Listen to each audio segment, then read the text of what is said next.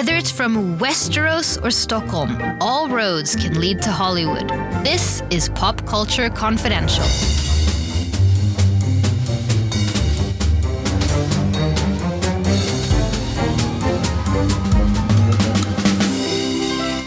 I'm Christina Jörling Birro, and on this episode, I interview the executive producer who made Michael Connelly's iconic Bosch into an Amazon TV series. He got Billy Crystal, Larry Charles, and Josh Gad together for The Comedians on FX, and has more shows on air and in the pipeline. And as several US friends have pointed out, did you know he was Swedish? I do. I interview executive producer Henrik Bastin on what it's like to go from the Swedish industry to working in Hollywood. But first, picture a map, three dimensional models of Westeros fortresses and cities rising from the ground. The buildings made from thousands of Da Vinci like gears and springs. Okay, wait, this is what I'm going to ask you to do. Press pause and go to our webpage, popcultureconfidential.com. Look at the opening sequence of Game of Thrones, because we're about to take a pop culture dive right into it. Ready? Really happy to be joined by art director Rob Feng. Rob has directed award winning commercials for Apple and Microsoft. He won the Cinema Eye Honor Award for his work on Errol Morris's feature film Tabloid, and he also served as creative consultant on 20th Century Fox video game division. Together with Oscar winner and creative director Angus Wall, who himself won for editing on The Social Network and The Girl with the Dragon Tattoo, he and their team created and won an Emmy Award in 2011 for their spectacular work on the title sequence for HBO's Game of Thrones. I had heard that the first idea for the title sequence actually was presented to them by the series creators themselves, Dan Weiss and David Benioff. A raven flies from King's Landing to Winterfell. I asked Rob Feng if this was true. Yes, you're you're totally right. There was that was months before I even was on the project, and and that kind of went a certain path. And, you know, it's like any any creative project. It, it, has many many lives and iterations before it lands on something. So, well, I understand that that uh, Benioff was super happy with your work because he later said that his biggest contribution was getting out of your way. those guys are so cool. Yeah, I mean, I'm so it's so great that the the show's done so well. I mean, they're they're great people and and you know it's it's it's awesome to see it see it continue to grow. Tell me how you ended up in this project. Well, I was there. I was at um, I was at a company working on something else. I was working with Errol Morris on a on a documentary that I was helping him with the documentary I was working on, and, and they came to me with this with this with um, with the project. And at the when it, we first when it first existed, uh, the, the first initial idea, you know, it was really just a map, you know, a little bit more like Lord of the Rings. I think that was the main reference, or, or something like a the Harry Potter Marauder's map type of thing. You know, kind of a flat, more genre specific type of um, type of approach. Still very good and interesting and effective, um, but you know, the, the task was, hey, do you have any other ideas? And so then we kind of went down this path and um, you know started just trying to take little tangential pivots in things that are still related to the world or the time or the genre, but could maybe be a little bit interesting and give us a different spin. Tell me, what is the role of the art director on a title sequence like this? On this, I was kind of more of the the concept guy. You know, just I was the guy that was trying to find visual glue or, or different different perspectives or ways of, of looking at the ask, you know, at the at the challenge. And, and in, in this situation, I, I think I just I brought a lot of different reference points together, and, and then we try to glue it all into into something cohesive and different. And um, so in that sense, I, I was kind of more the the visual you know mad libs guy for this type of thing. Um, so when we landed on something that everyone seemed to sort of gravitate towards the filmmakers were interested in was um, there were a couple different reference points. It was automata you know um, you know the, the, sort of early early robotics that, that were basically like glorified tinker toys type of things. And um, a lot of leonardo, leonardo da vinci's drawings and sketches and, and his sort of um, you know, what's very interesting is, a lot of his designs were very progressive for the time. They just happened to be more, more simple and basic materials. Um, so, so those were the two big, um, big factors that kind of drove a lot of the concept thing. Um, and and then, yeah, and, and, then there was a lot of sci-fi interest on a totally different project that um, we we found this really interesting sort of concave map and and that became the sort of genesis of of um, the space or the canvas of, of, of the titles, you know, the sort of inverted type of thing. Could you read all the books? Yeah, we, we started with just, just finding random images. There was just like pieces of things that were interesting. We all talked about it. We looked at it. There was a lot of that sort of just exchange of ideas and, and interest and, and, and seeing where, where things were sort of collectively um, resonating. You know, and then from there, um, I went through three phases. I, I, I, brought in some of my storyboard artists that I work with just to kind of come up with just visual, just cues on how things could move in space. You know, just blocking out cameras and seeing how things could flow and, and how we could maybe follow something, um, whether it be the Raven or not. You know, we, we really went down a lot of paths there. And then I had a couple, couple other guys. I mean, I really cast a wide net. I, I had some just straight up designer designers that were just kind of doing collage type of things just to find sort of color keys and moods and, and just general exploration. And then we had CG just kind of tinkering and playing and just making stuff and, and there were constant check-ins. And so we would do this sort of rinse and repeat of seeing what's there mashing stuff together and then doing it again. And um, you know it wasn't very long once we started getting all these artists on board just because it was so expensive but um, that was really fun because you really got to um, see what was bubbling to the surface and grab the little pieces that were um, feeling right. Have you read all the Game of Thrones books before? No, I hadn't. You know, I'm perfectly honest. I did not. I but I did read. I read the first book, um, and then I got hooked on it, and I was sort of reading the book as, as I was working on it. Um, I am one book behind, so I'm, I'm one book behind right now but uh, I'm, I'm, you know, I'm, yeah, You'll exactly. I'm very entrenched in the world. You know, I, have met George. I've, I've, been lucky enough to meet George Martin a few times, and you know, I'm always gushing to him about the worlds he's created. So it's it's it's been been, been fun. You created something really iconic, but what title sequences now or historically have been your personal favorites, film or TV? Oh wow, that's a you know I you know I, I, title sequences have just with my background. I've, that's something I've always really really appreciated. And you know, I you know collaborating with Angus on this project was really fun because you know the seven titles was something that he had cut a long time ago, and you know it was was a part of of that that whole that last big run of, of amazing title sequences that you know to this day are still referenced. Um, and uh, and I love True Detective, which you know Elastic did as well. You know I, I work with the, that group a lot um, on on design design oriented jobs. Um, but yeah, I mean, I oh gosh, there's there's so many, but it, it's it's always interesting to see. You know, it's it's a shame these days with TV shows um, in the states. A lot of um, the title sequences get less and less time. You know, it, it, they're getting eat, eaten in a little bit, so you very rarely get the get the running times that you used to for, for that sort of thing. It's interesting because either they're really spectacular and long, or they're like nothing. They're like just a title, uh, like a text. Extremely simple. Yeah, exactly. It, it, and it does kind of swing both ways. There's, there isn't much of it in between these days. But like the older stuff, like like Hitchcock and you know those sequences from way back. Sure, Dial for Murder. I mean, you know, it's it's interesting too because like as far as the way, just in general, the, the zeitgeist of, of graphic design, you know, the, that sort of super flat um, look is, is is very very right now. But you know, the the way it's sort of recontextualized for for today's audiences, it's it's interesting. You know, and then you have stuff that's you get this explosion of data visualization as well that sort of changes the whole mindset in, in, how you approach um, approach design and, and, how you approach uh, uh, visualizing something has changed dramatically as well. So uh, we're in an interesting time right now with all that stuff. What would you say is the most innovative thing about the, the title sequence? Um, I don't know. I mean, it's hard to talk about all your own work that way. I mean, it was just, it was a, it was a really fun way of looking at, at something that we've all seen before. You know, we just wanted to try to give it a little bit of a spin. So I, I feel like at least in that sense, you know, it, it, Game of Thrones is such a, a, large universe and this like massive world of people and characters. I mean, the hardest thing is is to give people a cipher and, and to, to, to uh, at least a, a, a tool in helping them understand what what where everything is, you know. And so I think that was what I, I feel really good and at least feeling like we were able to um, give a sense of, of the scope of the world, you know. And I think that was that was the the, the big goal for that. And and the fact that it was organic and it changed between episodes, how how difficult was that? That was hard. You know, our, our producer Hamid. I mean, he again, he, that wasn't a person I forgot, but you know, he um, when that idea got thrown on the table, I'm sure I'm sure he lost a few years of his life because it was very complicated.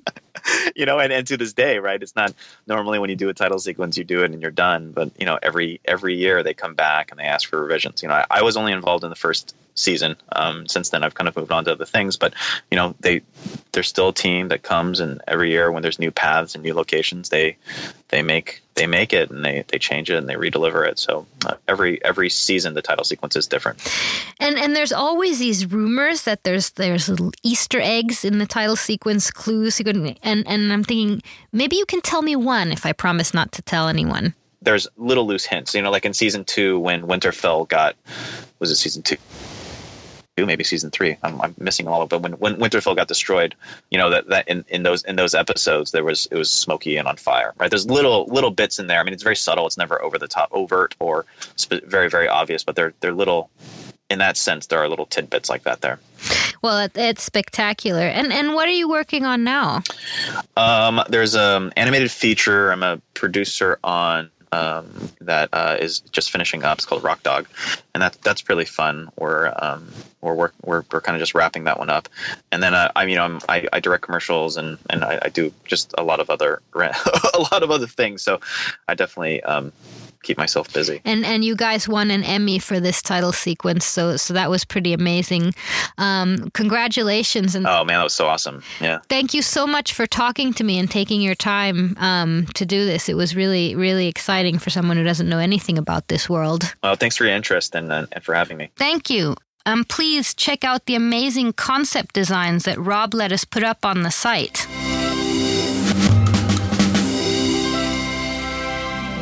The American Dream is alive and well, at least for my next guest, Swedish executive producer in Hollywood, Henrik Bastin. He seems to be involved in like half the shows on TV right now. The very successful Amazon series Bosch, it's based on Michael Connelly's books, is ready for its season two. The Comedians on FX with Billy Crystal, American Odyssey on NBC, and the just announced sci fi drama The Terrestrial coming up on the USA Network. You break the rules, disobey orders. Think I'm coming apart? Focus, detective. Your future is on the line. Now, this spring. Comedy is like heart surgery, it gets botched all the time. Go forget. Al Qaeda took millions of dollars from an American corporation. You can prove this. Yes, I can. I want to show you something. Henrik Bastin's resume reads like a classical Hollywood story, but in his native Sweden. He worked his way from production assistant to his own production companies with very successful Swedish shows. And his work in collaboration stateside with his company Fabrik landed him in the US. He's a fellow Swede, but will be speaking in English because this show leaves no one out. There's a rumor that Henrik Bastin was pretty ballsy right from the start and lied to get his first job as production assistant. Um, depends on which which lie you've been reading about, but it seems about right. What was your first job? Well, in this business, it was um, production assist- assistant for Daniel Bergman, uh, Ingmar Bergman's son, who did a commercial for the Swedish um, dairy brand Kelda. It's quite clear that you had a knack for entertainment early. How quickly did you go from being assistant to having assistants? I came, this is Sweden in the early 90s, where commercial TV was just about to really take off and explode. You know, and I know, but very few outside of Sweden know that until 89, we only had two um, public broadcasters in Sweden. And from that point on, 89, 90, we got commercial TV in Sweden. So the whole business kind of took off at that point, and I was uh, in the midst of it. So I was a production assistant on commercials and a couple of TV shows. And then this is the same time where digital um, editing came into the world, like Avids and Lightworks and stuff like that. And I realized there was a niche where you could get in. So, you know, a year and a half after being production assistants on different shows, I decided let's buy a digital editing and start a company around it. So that's what we did mid 90s, 94 or something like that. From that point on, it kind of grew into production and production companies and so forth. What exactly do you do as executive producer? I see being a producer as a person that initially comes up with a concept or an idea or sees a potential in something and then nurtures that idea up to a point where he or she can let it go to people who are better skilled than I am to take over the creative reins on it. So, you know, the comedians, for instance, was a Swedish format produced uh, in 2004 in Sweden by people that I knew. Uh, I always was a big fan of the show. So when I moved over here, uh, 2009, 2010, I got the format rights for it and started putting together pieces of a puzzle. Um, you know, meeting Billy Crystal after some twists and turns, meeting Larry Charles, adding these people and getting them to love it as much as I do. So at a certain point, the show was well enough packaged, as we say over here, for it to take the next step, and we could go into FX and set it up. So,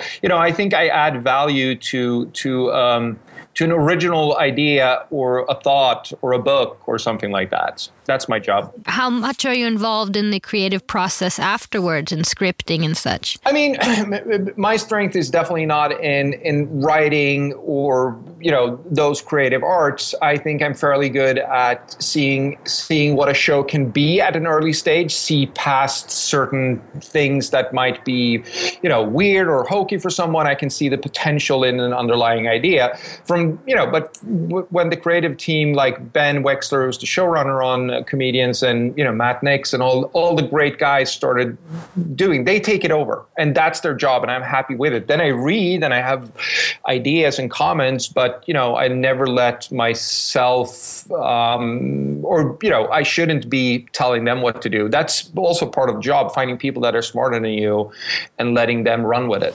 An FX original comedy. He's like a St. Bernard puppy. He's, he's easily distracted. Why does his dressing room always smell like ham? Josh, they're ready to shoot. About an FX original comedy. Make yourself at home. Oh, be careful. There's some kind of weird bear in there. He gets real horny if you surprise him. FX doesn't have anything like this. For a reason. The Comedians premieres Thursday, April 9th, only on FX. I want to do a little experiment here. For my non Swedish listeners, can you describe working in the Swedish entertainment industry? Today, I would say it's in many ways the same, and in many ways it's very different. I mean, the, the, the, the, same being, you know, a TV production or a movie or a TV show, scripted or non-scripted. The basics are always the same. It's about telling a story, getting together great people, fighting a budget that you always think is too low, a network that you always think is wrong in some capacity, and you know, keeping people from killing each other and having a great time. Uh, Uh, I mean, that is the job in any, you know, I, say, I think the same is true for Albania as in the US or Sweden or France. Um, the biggest difference I would say is the scope and the scale. What I love about moving over to the States is that there's always a buyer if you have a great idea, if you have um, if you have an idea that is truly good, and you add, you know, a great piece of casting or a great showrunner, then you it's up to you to make it happen. Whereas in Sweden, because it's a very small country with a very small language base, there's very few networks that has the resources to really pull off. So you know the instances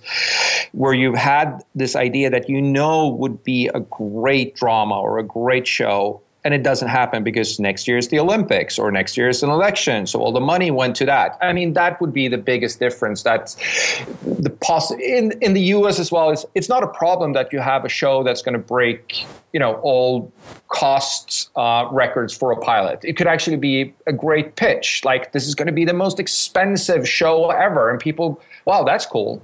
Um, so the resources, the budgets, and the level of it, uh, that's the biggest difference. Whereas, you know, the craftsmanship is the same. Right. But here we talk a lot about something called the flat organization. yeah. Do you feel that there's a difference between that?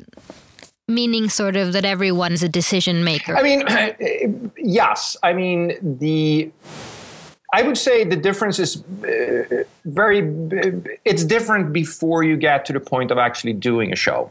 Uh, after you start producing it and you're in production, you know, a grip is a grip. Um, that is true here and it's true in Sweden. Um, but yes, everybody in the US loves to have an opinion because they think that's part of the you know the job description to always have an opinion in a notes meeting for instance. Even if there is like the script is perfect i guarantee you people will have opinions on the script just because they think that is what they should do.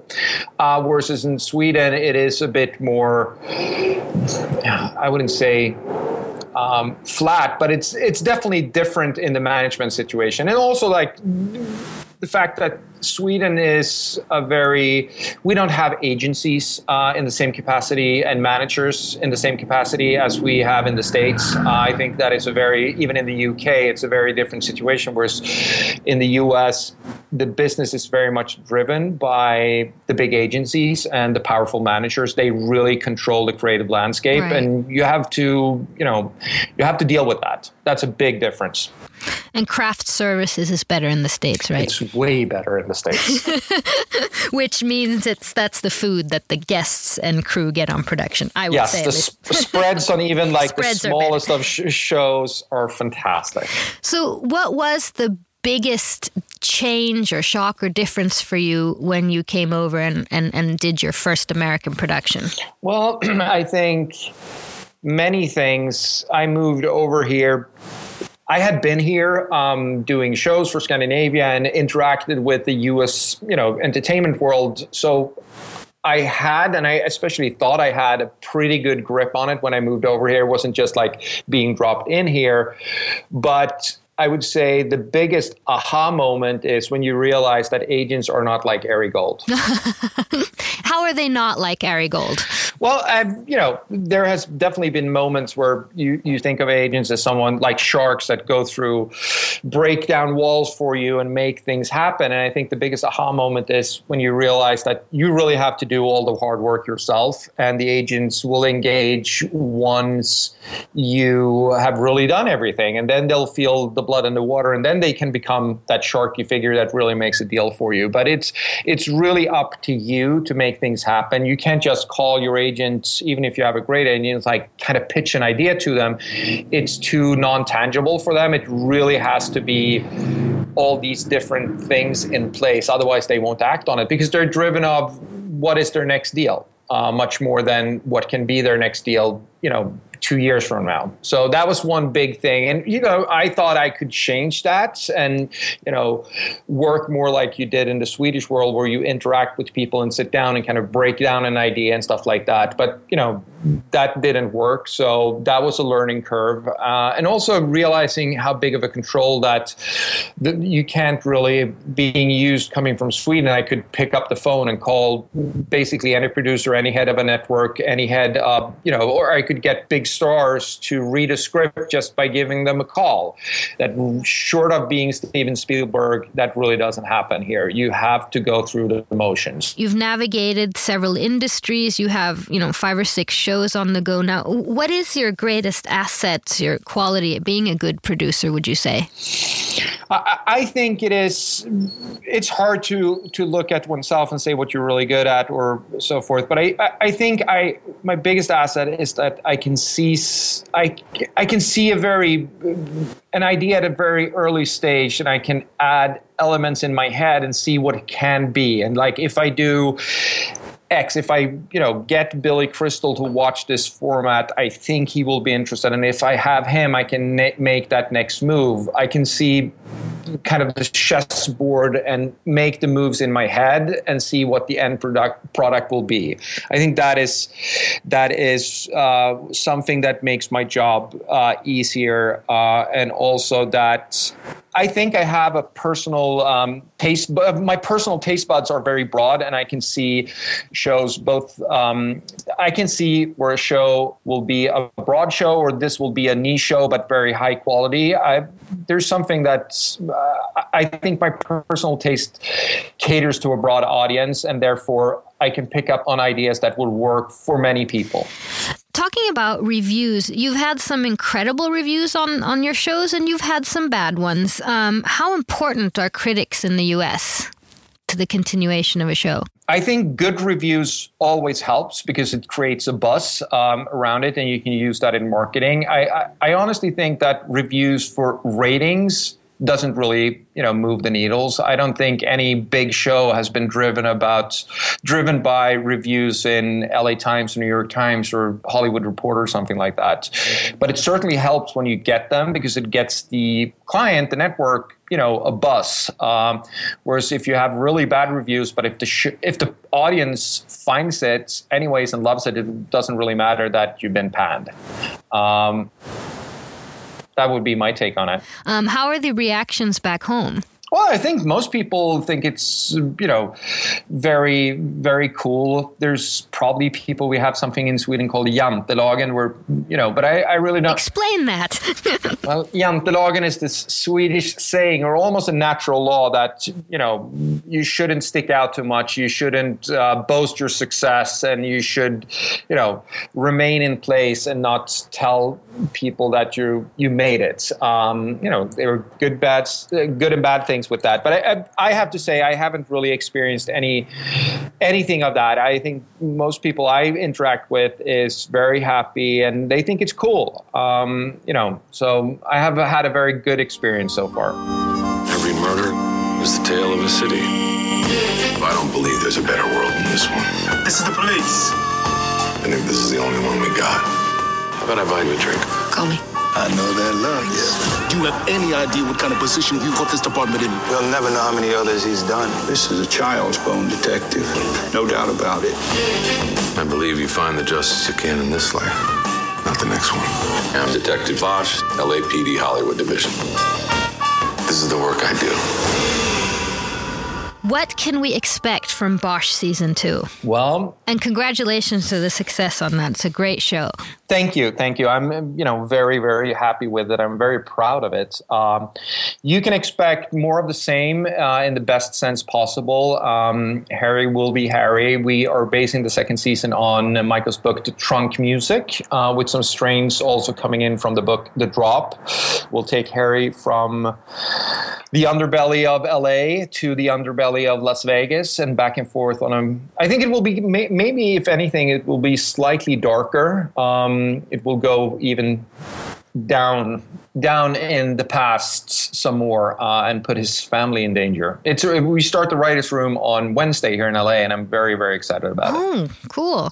And is it the same people coming back? Pretty much. Pretty much. Pretty much the same. Um, and then there's a couple of really nice, juicy guest roles. We have a fantastic female character that's going to come in. Um, so we're, you know, have it's we're excited to start that part of the casting process as well to see who we can nab this time around. What is your big picture? What do you want to do after now?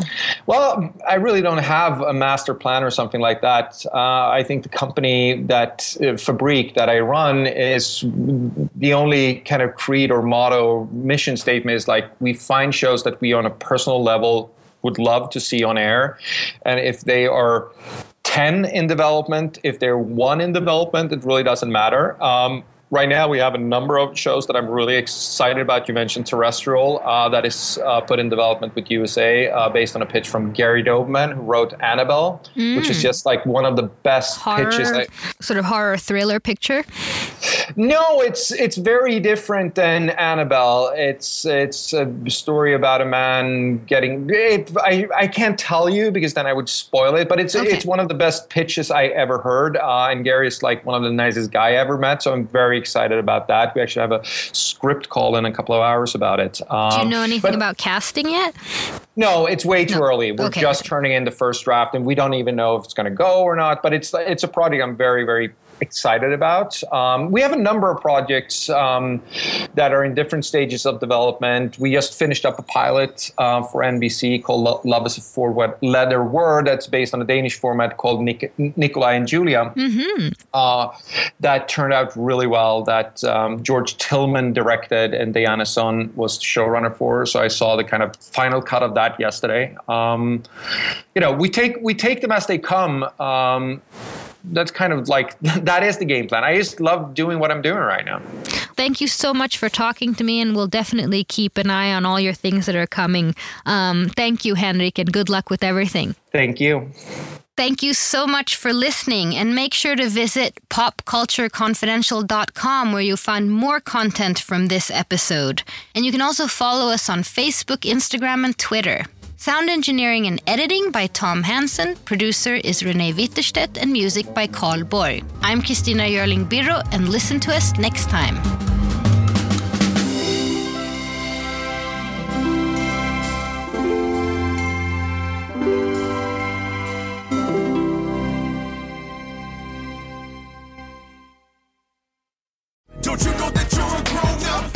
I'm a grown up. Me too. Yep, me too. But you know, these days being a grown up can really suck. Luckily, we're grown ups who grew up in the coolest generation. We had video arcades. And also some of the best TV and movies ever made. We lived the origin of awesome consumer electronics. The list goes on and on. Yep, Generation X. Exactly. And we're Gen X grown up. Every week, the Gen X Grown Up podcast explores media, tech, toys, games, and more from both yesterday and today. Through the eyes of Generation Xers who absolutely love that stuff. You can find us on iTunes or wherever you get your podcasts. Or find us on our website, genxgrownup.com. Life sucks as a grown up. All right, you think that was good enough? I, I hope so, man. I'm tired. Who listens to a promo on a podcast and then goes and listens to a different podcast? right. I, I, I've never done it. no. right.